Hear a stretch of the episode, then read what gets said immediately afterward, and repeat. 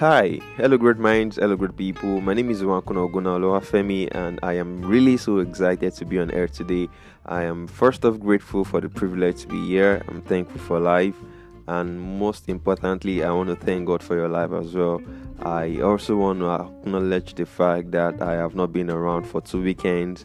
It wasn't intentional. I sincerely apologize and I hope you forgive me for that. You have actually been in my mind even with my so many engagement. I was still trying to wrap my heads around how i can mitigate this effect of not being around for two weekends. I sincerely apologize for that. And guess what? Last weekend was even father's weekend father's day celebration and it literally hurt me so much that we didn't even get to have something in honor of that. Anyways um i feel we can make up for that today in just a few couple of um, or in a few minutes we'll just acknowledge um, all the fathers in the house and we are giving you all a shout out. Whoa yeah. So if you're a father or a father to be or you are a man growing to becoming a father someday i sincerely want to celebrate you myself inclusive. Um, thank you for keeping it real. Thank you for holding it all together with God on your side. I really want to assure you that you would not be left alone and I really want to guarantee that the end of your life would ultimately be the best. Yeah, yeah, yeah. Like even as you grow, even as the day go by, that your strength would not be, um, would not reduce, and you would not be weary. You would be strengthened in all of the things you're doing. Um, more of a prayer per se, because one of the things that we need the most as men are sometimes some words that would encourage us because um, the life of a man is literally saddled with so much responsibility. Um, looking out for yourself, your relatives, your immediate family, your extended family, um, paying up bills here and there, so many paychecks to get sorted out. But then, in all of these things, um, we have actually proven to, to be able to hold it all together with God on our side. Yeah. So happy Father's Day to all the fathers listening to this very podcast right about now and we love you so much. We acknowledge all the wonderful things you're doing and we really want to say thank you thank you thank you for being real. Thank you for being sincere. Thank you for um, raising up your family in the way they should go and in the way they should grow such that when they are old um, they would not depart from that way. Thank you for fathers who have actually modeled the right path for their children or for their relatives or for their mentees. Thank you for being a good model. Thank you for um, just being an exceptional father. There's a whole lot that's been there to fatherhood, and for you to earned the badge, then it means you're worthy of being called a father. So happy Father's Day to you. All right, so I think that's sufficient to celebrate that. And we've been examining a particular topic for the past couple of weeks let me say just about a week because just one episode we had published on that note and it's it themed loyalty and uh, loyalty in itself is is a very very prestigious word. It's something that doesn't just come on on people. And i was having a chat with a couple of uh, friends in a community platform where we just get to talk about the same topic loyalty and i've, I've really gotten a whole lot of um, insight as touching what loyalty really is. And one thing that stood out from the couple of things that were being shared was the fact that loyalty is is independent of who you are being loyal to. And what that really implies is the fact that when you are able to take up a stand, irrespective of what the other person to whom you are being loyal to is actually doing, or regardless of what the person is um, actually acting out um, then you being able to still take a stand or affirm your loyalty, then that's what loyalty really stands for. You know, many persons waver between what a person outward disposition to them means. Maybe, for instance, somebody is acting strange to you today, then you all of a sudden just choose not to be loyal any longer. But loyalty is still being able to stay true to your nature, being able to stay true to who you really are, regardless of the times and season or where the ups and downs comes in from the particular other person's end. So, and can we then say loyalty is is somehow synonymous to integrity?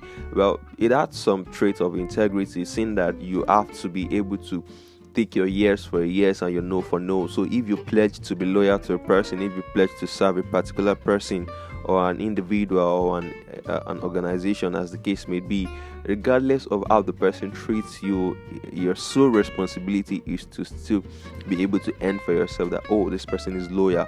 Because loyalty truly, the thirst of loyalty is when you can still stay true even when the times are bad. And someone also likened the old test of loyalty to marital covenants, marital vows, marital bliss, such that at that moment when um, two couples are tying a knot, there's usually a vow that is attached to it that says, for better, for worse, for good, and um, whatsoever it might be, the bad phase of life, that we will still stick true to one another, we will still stay true to one another till death do us part. So these are uh, marital vows that goes beyond just the words in itself. They are making you understand that regardless of the, the experience we, we, we encounter in this particular journey to to life or to fulfilling life together we will still stick together. It won't just be that i will be there for you when things are all rosy or i'll be there for you when things are all good and when things are going awry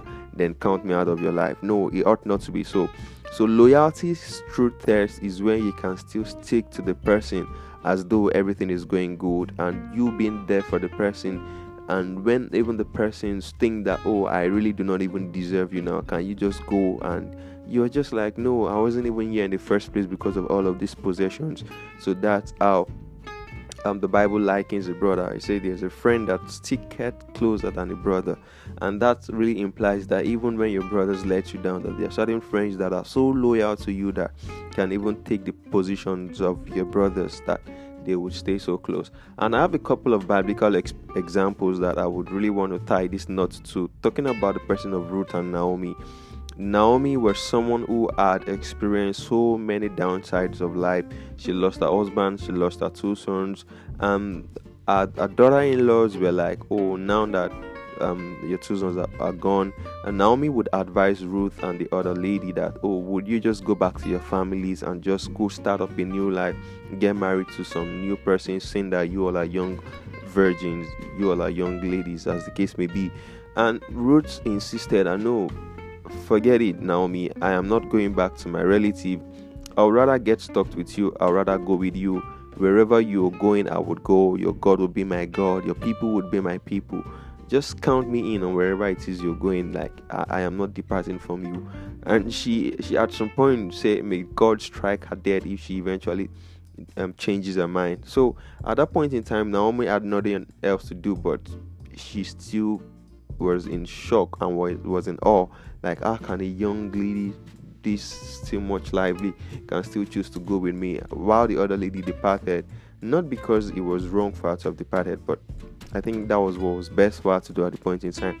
But Ruth stuck close to Naomi, and together um, they, they did life. Um, Ruth got married to someone named Boaz, and she she was fortunate to be in the genealogy of Jesus Christ. So there's so many great examples. Another example we would like to learn about is the person of Joseph. Joseph was loyal to Potiphar, seeing that when the tithes were against him, having to lie with Potiphar's wife, uh, he still honored the sacred covenant in being a servant under his master. That no, I wouldn't do this great thing and sin against God, neither my master, because all the things in the house he has committed into my hands outside of you.